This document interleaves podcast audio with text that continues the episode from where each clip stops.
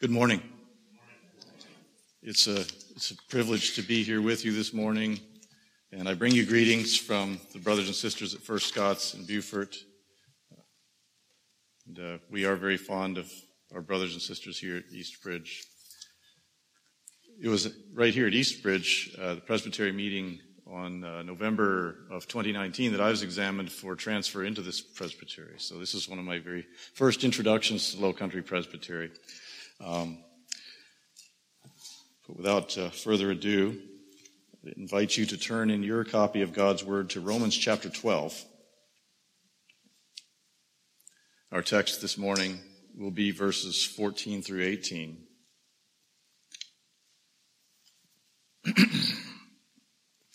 Romans 12, 14 through 18. And let's give careful attention to this because it's the very Word of God.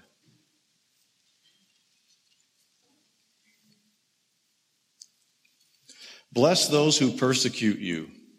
Bless and do not curse them. Rejoice with those who rejoice. Weep with those who weep. Live in harmony with one another. Do not be haughty, but associate with the lowly. Never be wise in your own sight. Repay no one evil for evil, but give thought to do what is honorable in the sight of all. If possible, so far as it depends on you, live peaceably with all. And that's the reading of God's word. Let's ask his blessing upon it now. Father in heaven, as we come to the Holy Scriptures, now we uh, pray that your Holy Spirit, who inspired them, who breathed them out, would be our teacher. Uh, you would speak to our hearts and that the word would go forth as it did among the Thessalonians so long ago, not just in word, but also with power. And this we pray in Jesus' name. Amen. I remember a particular visit that my parents uh, paid to Hillary and me and our boys uh, years ago, and uh, my parents are longtime members of the PCA as well. And so while they were with us, obviously they came to church with us and attended worship with us. And uh, this was their first time to visit us in that particular place we were living at the time. And so they're meeting all, anyone they met at that church, they were pretty much meeting for the first time. And I remember distinctly, even to this day, the response of one of the older ladies in the church when she met my mom and dad. She was standing there and there were my parents and there I was. And she looked at all of us and she said to me, well, we know you're not adopted. Because she saw the family resemblance so strongly there. Um, and that, uh, we, we experience that, don't we? You know, parents tend to look like their children. You can see the mother and you can see the father in the child. Um, and in a strange way, that's a little bit like what this passage that we're looking at this morning is about. It's about, in a sense, showing the family resemblance. In Paul's great letter to the church at Rome, his magnum opus, uh, as many consider it to be, he has this very simple, overarching form uh, of the of the letter itself, the form that many of Paul's letters have. Basically, the first half or so of the letter uh, consists of um, primarily uh, doctrinal content, and then at some point there's a shift, and from that point, that shifting point to the end of the book, it's it's much more practical and more application oriented, we might say, and that kind of landmark. Uh, continental divide in Paul's letter to the Romans occurs at chapter 12. After you've had all this profound and glorious teaching about justification by grace through faith and God's sovereignty in the salvation of sinners. Then we come to Romans 12, which begins with, I appeal to you, I appeal to you, therefore, brothers, by the mercies of God, to present your bodies as living sacrifices. And then from that point on, mostly to the end of this letter, is Paul's, through the inspiration of the Holy Spirit, unpacking for us what it means to present our bodies as a living and holy sacrifice. How do we do that? How do we live for God? And these verses that we're looking at this morning are, are part of that message. Instructions on the Christian life. You want to know how to live as a Christian? Go to these verses. Go to these chapters of Romans. Paul lays it out, verse after verse after verse. And you might have, uh, if, if you're familiar with the book of Proverbs, these verses that we just read together might have sort of that same sense, that same feel to them. There's an idea in one verse and then a new idea in the next, sort of like in those latter chapters of the book of Proverbs. But these verses and this scripture calls us to be imitators of Christ. Because all the things that we're instructed to do in these verses are things that Christ did. And we're to be imitators of him in that. We're to live lives that reflect him, that reflect Christ. Live lives so that we show his likeness, the same way I physically show the likeness of my parents. We, in our manner of life, need to show forth the likeness of Jesus. And these verses tell us how to do that. Followers of Christ prove themselves to be the children of God as they imitate the Son of God. Followers of Christ prove themselves to be children of God as they imitate the sons, the Son of God, excuse me. Now, verse 14 has as I think a central theme, love your enemies. Look at it again with me. Bless those who persecute you. Bless and do not curse them. That's God's command for me, his command for you. And it's no small matter, is it? It's not an easy thing. This is actually above and beyond normal human expectations and standards of behavior. Love your enemies. And the text specifically says, bless those, not, not those who look at you the wrong way. It doesn't say bless those who hurt your feelings or fail to show you the respect that you feel you're uh, worthy of. It doesn't say, bless those who are unkind.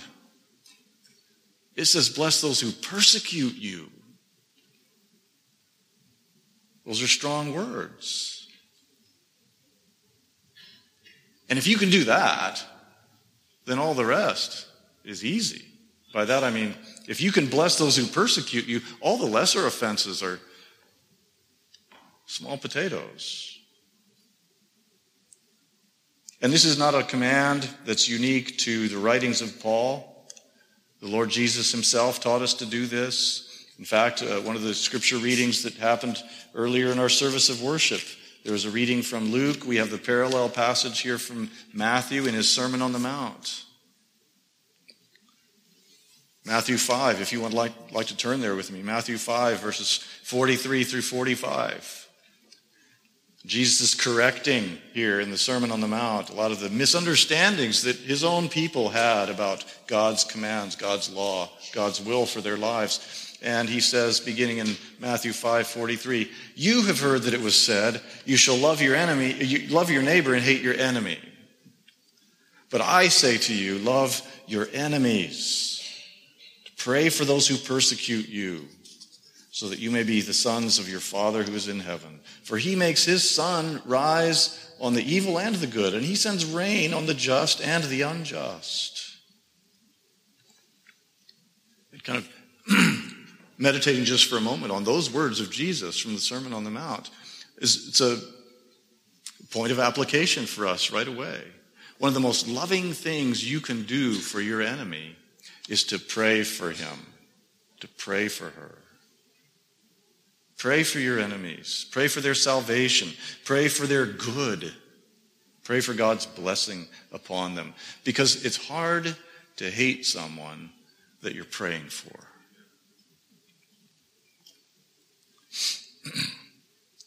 Love your enemies. That's one facet of that broader command that Jesus gave. When he was asked, What's the greatest commandment? is love the Lord your God. And the second is like unto it love your neighbor as yourself. And subsumed under that broader category of neighbor is your enemy. Because as the parable of the Good Samaritan taught us, your enemy is whoever you, your, excuse me, your neighbor is whoever you encounter.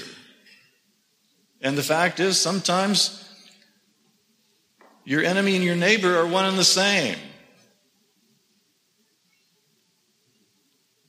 That difficult coworker, that relative who's so hard to get along with, that boss who's so unreasonable, or that difficult employee or client. To some degree or other, any of those could be thought of as enemies, and we're called to love them. We're called to pray for them. Peter also taught this. 1 Peter 3, verse 9. Do not repay evil for evil or reviling for reviling, but on the contrary, bless, for to this you were called, that you may obtain a blessing. So this is the teaching of Scripture. We see it from Paul, we see it from Peter, we see it from the Lord himself. And you know what? Paul was a recipient. He himself was a recipient of this very kind of love. He was loved by his enemies. You know what I'm talking about? In Acts chapter 8, Paul was ravaging the church. Stephen, one of the first deacons, had been stoned to death, and Paul stood by approving of it. And then, spurred on by that zeal for the blood of Christians, Paul goes on this systematic rampage, driving Christians out, hauling men and women off into jail. And many of the Christians, perhaps the majority of the Christians, had to flee from Jerusalem. One of the ones who we know, know fled was a guy by the name of Philip, who was one of the other deacons. So we know his story, but we also know that as a co first deacon, he would have been close to Stephen. And his friend Stephen was just put to death by this fellow Paul. Well, Philip flees. He goes down to Samaria. He preaches the gospel there. Then he goes on a missionary journey up the Mediterranean coast and he ends up in Caesarea. And years later, who shows up? The apostle Paul. And where does he stay when he's in Caesarea? He stays in the home of Philip. Let's say Eastbridge, for a minute, is actually the church in Caesarea. And word gets around the congregation, hey, the Apostle Paul's coming through town. And somebody says, hey, Philip, can you put him up? And Philip is like, can't somebody else do this? Surely somebody in the congregation has a room where Paul and his traveling companions can stay. But no, Philip, whose friend was murdered by Paul, and who was chased out of Jerusalem by Paul, welcomes Paul. He loved his enemy.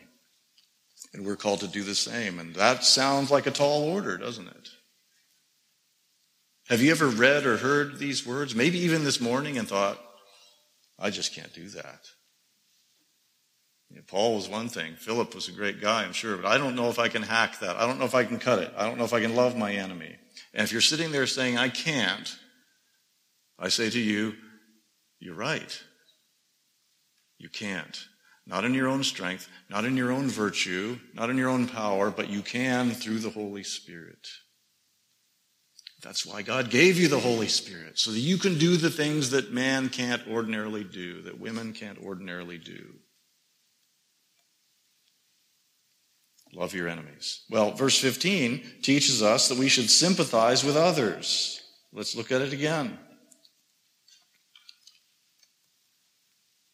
Rejoice with those who rejoice, weep with those who weep.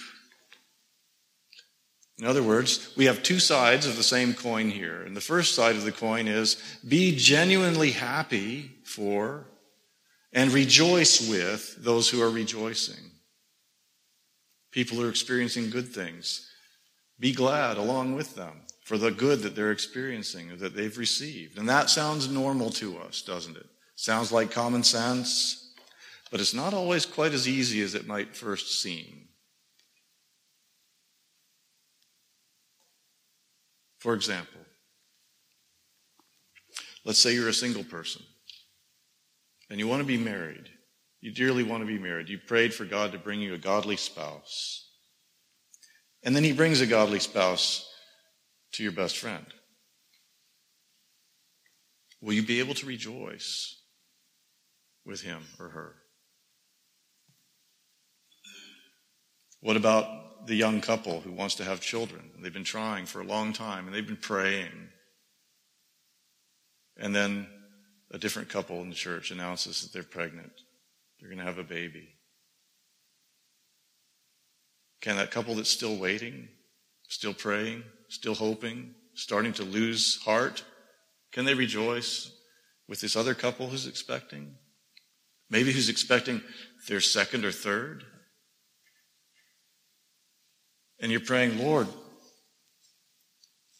they've got three, four children now. Is it too much for us to just have one, even? Can you still rejoice with them? It's not easy all the time, is it?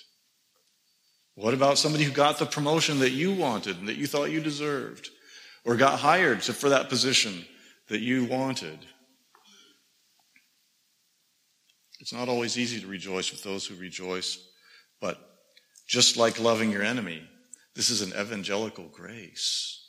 Sometimes we need the power of the Holy Spirit to do even that. Well, the other side of that coin, rejoicing with those who rejoice, is to share in the sorrows of those who are going through grief. That's also fairly common to human society. Otherwise, we wouldn't have racks and racks of sympathy cards in the drugstore or at the, at the Hallmark store. So we know how to send a sympathy card, and we know it's proper to express your condolences when someone's grieving, but we are called to share in the sorrows of those who are grieving. The thing is, we don't really like being sad. Being sad isn't fun. And it can be difficult, even to be in the presence of someone who you know is going through a hard time and they're grieving. You don't know what to say. You're not sure what not to say. It's hard. Can be. But I want to note along with you the, the wisdom of Solomon on this from Ecclesiastes chapter 7. Ecclesiastes 7 2 says, It is better to go to the house of mourning than to go to the house of feasting. Why? For this is the end of all mankind, and the living will lay it to heart. He goes on a couple verses later to say, The heart of the wise is in the house of mourning, but the heart of fools is in the house of mirth. So ask yourself, would you, where would you rather go? Rather go to a party or rather go to a funeral? Which one appeals more? I got some pastoral advice uh, very early in my ministry from an older gentleman with many years of experience, and his, his advice to me and some other uh, young men was walk to weddings, run to funerals. what he meant by that is you be sure you're there. That's where people need you. It's not always comfortable, but a grieving brother, a grieving sister needs the presence of his or her brothers and sisters. Now, as far as the rejoice with those who rejoice, mourn with those who mourn theme, there's no direct parallels to that in Jesus' Sermon on the Mount, but it is a very clear application of, of what we call the golden rule. When you're sorrowing, it comforts you to have somebody with you, doesn't it? Well, then doesn't it stand to reason that if you're going to do unto others as you would have them do unto you, that you mourn with those who mourn, and that you rejoice with those who rejoice. That process, that whole package is part of the Christian life. It's part of life together as the body of Christ. So Hebrews 13 verse 3 says, remember those who are in prison as though in prison with them. And those who are mistreated, since you also are in the body. 1 Corinthians 12, 26. If one member suffers, all suffer together. If one member is honored, all rejoice together. Sympathize with others. Both sides of the coin. Rejoice and grieve. And then finally, these three verses, verses 16 through 18, teach us uh, to be peacemakers.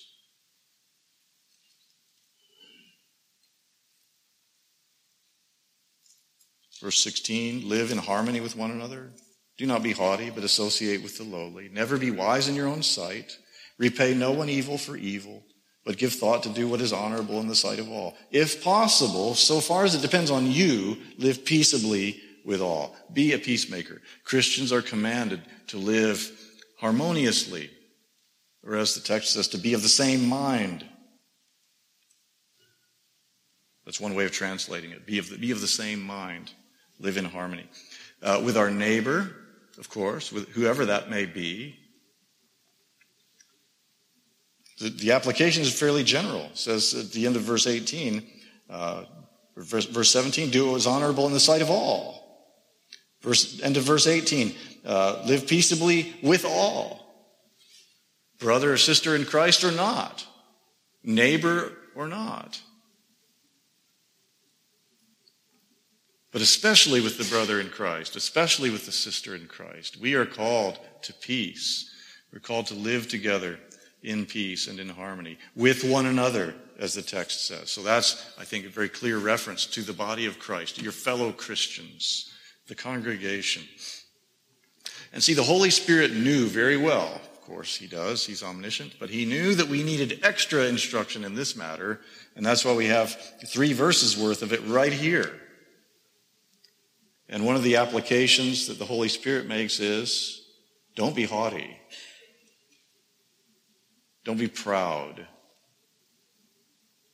Think for just a moment of that haughty person that you really enjoy being around. There's a blank in your mind right now, isn't there? Nobody likes being around a proud person, a haughty person. So why would we want to be proud or haughty? Why should we? Shouldn't we try to mortify that? Of course we should. Don't be haughty, the scripture says. Instead, associate with the lowly. In Luke 14, where Jesus is giving instructions and he's kind of rebuking the Pharisees for the way they were haughty and proud and liked to take the, the best seats at, at, the, at feasts and in the synagogue. And Jesus is talking to his disciples and he's saying, You see what the Pharisees do? Look, they, they always try to take the best seats for themselves. He says, I don't want you to be like that. You go and sit in the lowest place. The word lowly here, when it says associate with the lowly, that word can mean humble. Uh, it can be translated those who are downcast. And what the scripture's teaching us is basically to cast your lot in with those people. Say, I'm one of them. I'm with them. And the thing is, that's where you're going to find the Lord. One of the most memorable sermons I've ever heard. I don't necessarily remember uh, all the content of the sermon, but the title of the sermon is Where May God Be Found? And it was a sermon on the text of uh, Isaiah 57, particularly verse 15, where God says, I dwell in the high and holy place.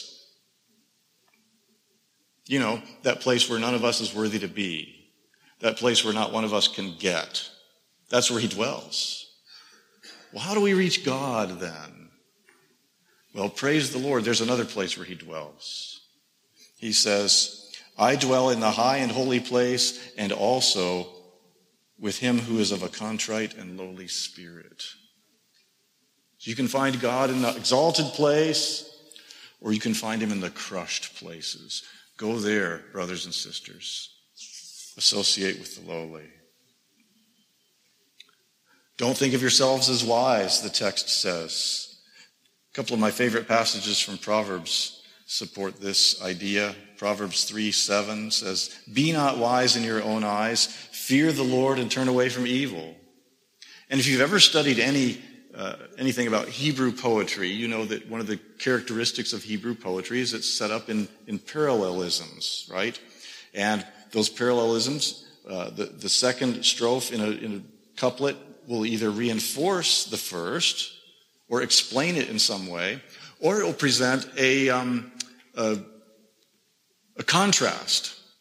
And that's what we have here. Do you see how in Proverbs 3 7, turning away from evil and fearing the Lord is contrasted with being wise in your own eyes? As if to say to us those two things are contradictory. They don't, they don't go together. They don't mesh. They don't gel. Or if you, uh, if you wanted to do a little bit of scripture reading this afternoon and maybe hadn't decided what exactly you'd read, read Proverbs 26 and start from the beginning of the chapter because it's this litany of verses, verse after verse after verse, about the plight and about the, uh, the undoing of the fool. Over and over again this bad thing about the fool, and this is going to befall the fool, and these are the problems that the fool is going to have, verse after verse after verse, until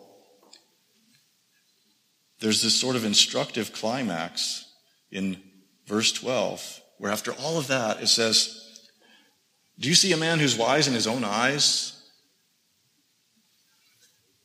There's more hope for a fool than for him. So I don't know what a stronger caution we could have against being wise in our own eyes.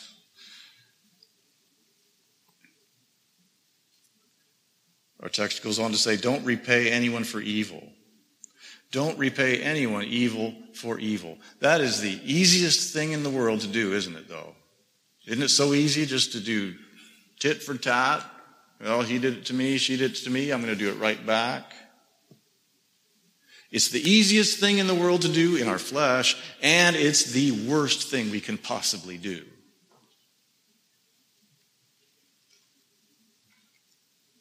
Remember, we already read 1 Peter 3 9, and Peter said, Don't repay evil for evil. Don't repay reviling for reviling. When you do that, there's a name for doing that. It's called revenge. And revenge, according to every passage of scripture that you can find on the subject, revenge, is anti Christ. Instead, it says, do what's honorable. Repay no one evil for evil, but give thought to do what is honorable in the sight of all. Payback is not honorable. And we don't respect or appreciate a vigilante spirit in someone else. And it's right that we not respect that or pay regard for it. Payback is not honorable. the text says, do what's right in the sight of all men, in the sight of everyone. 2 Corinthians 8 21 says, We aim at what is honorable not only in the Lord's sight, but also in the sight of man. So that should be our aim to be honorable in the eyes of a world that's looking on, to live upright lives. The thing about all the things in these just few verses that we're looking about looking at this morning is that everything in them that is prohibited they're all things that come very naturally to us all things that are very naturally for our fallen flesh. There's things we have to unlearn as followers of Christ. Now, we've got a summary statement, I think, in verse 18 of this peacemakers section. If possible, so far as it depends upon you, live peaceably with all. Um, and I think there's, there's some two very distinct qualifications to the command. The command itself, uh, the essence of it is live peaceably with all. But there are two qualifications that demonstrate for us how very practical and realistic the scriptures are. The first one is, if possible, meaning, sadly, that there will be times when it's not possible. It won't always be possible to live peaceably with everyone. And then the second one is, so far as it depends upon you. In other words, brothers, sisters, do all that you can to live at peace with others. And then if it just can't be done, then you've done what you ought to have done. Endeavor to live at peace with everyone. And if it cannot be, see to it that you sought to do your uttermost to seek that peace. Be a peacemaker.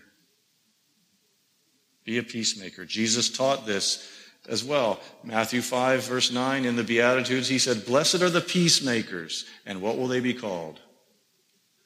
Blessed are the peacemakers, for they shall be called sons of God. Being a peacemaker is one of the ways you show forth the family resemblance.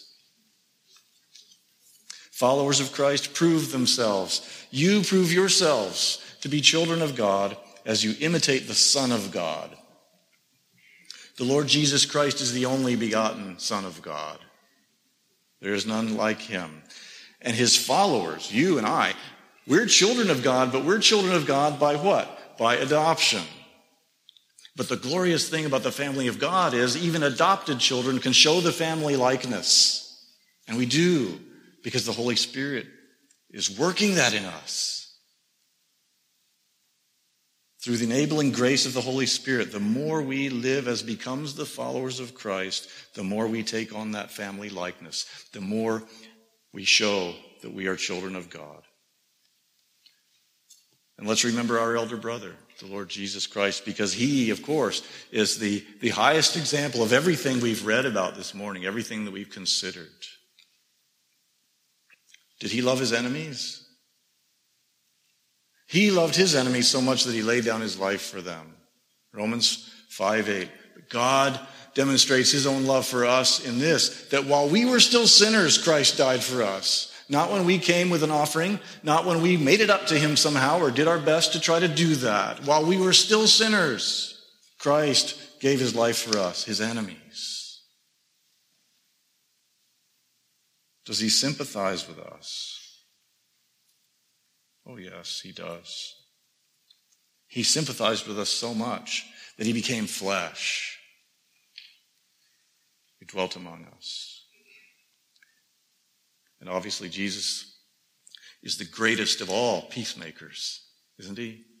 He made peace between God and man, between sinners and the Almighty. He made peace so that you are no longer aliens and strangers. You're no longer far off, but you've been brought near by the precious blood of Christ. You've been made fellow citizens of the kingdom of God. You've been made members of God's household through Christ, the great peacemaker. And by his grace, you are sons, daughters of God. Let's, by his power, by the power of his Spirit, endeavor daily to show forth that family likeness. Let's pray together.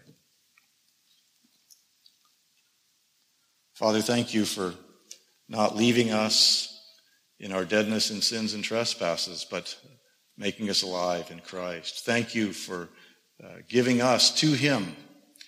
Thank you for bringing us to yourself through him and making us your children by adoption. And we thank you that even we adopted children can show forth the family likeness. We pray you continue to bring about the good work you've begun in us and that you begin that work for the first time in many, many people all over the world, even this very day as your word goes forth. We pray these things for the honor and the glory of our elder brother, your son, Jesus Christ. Amen.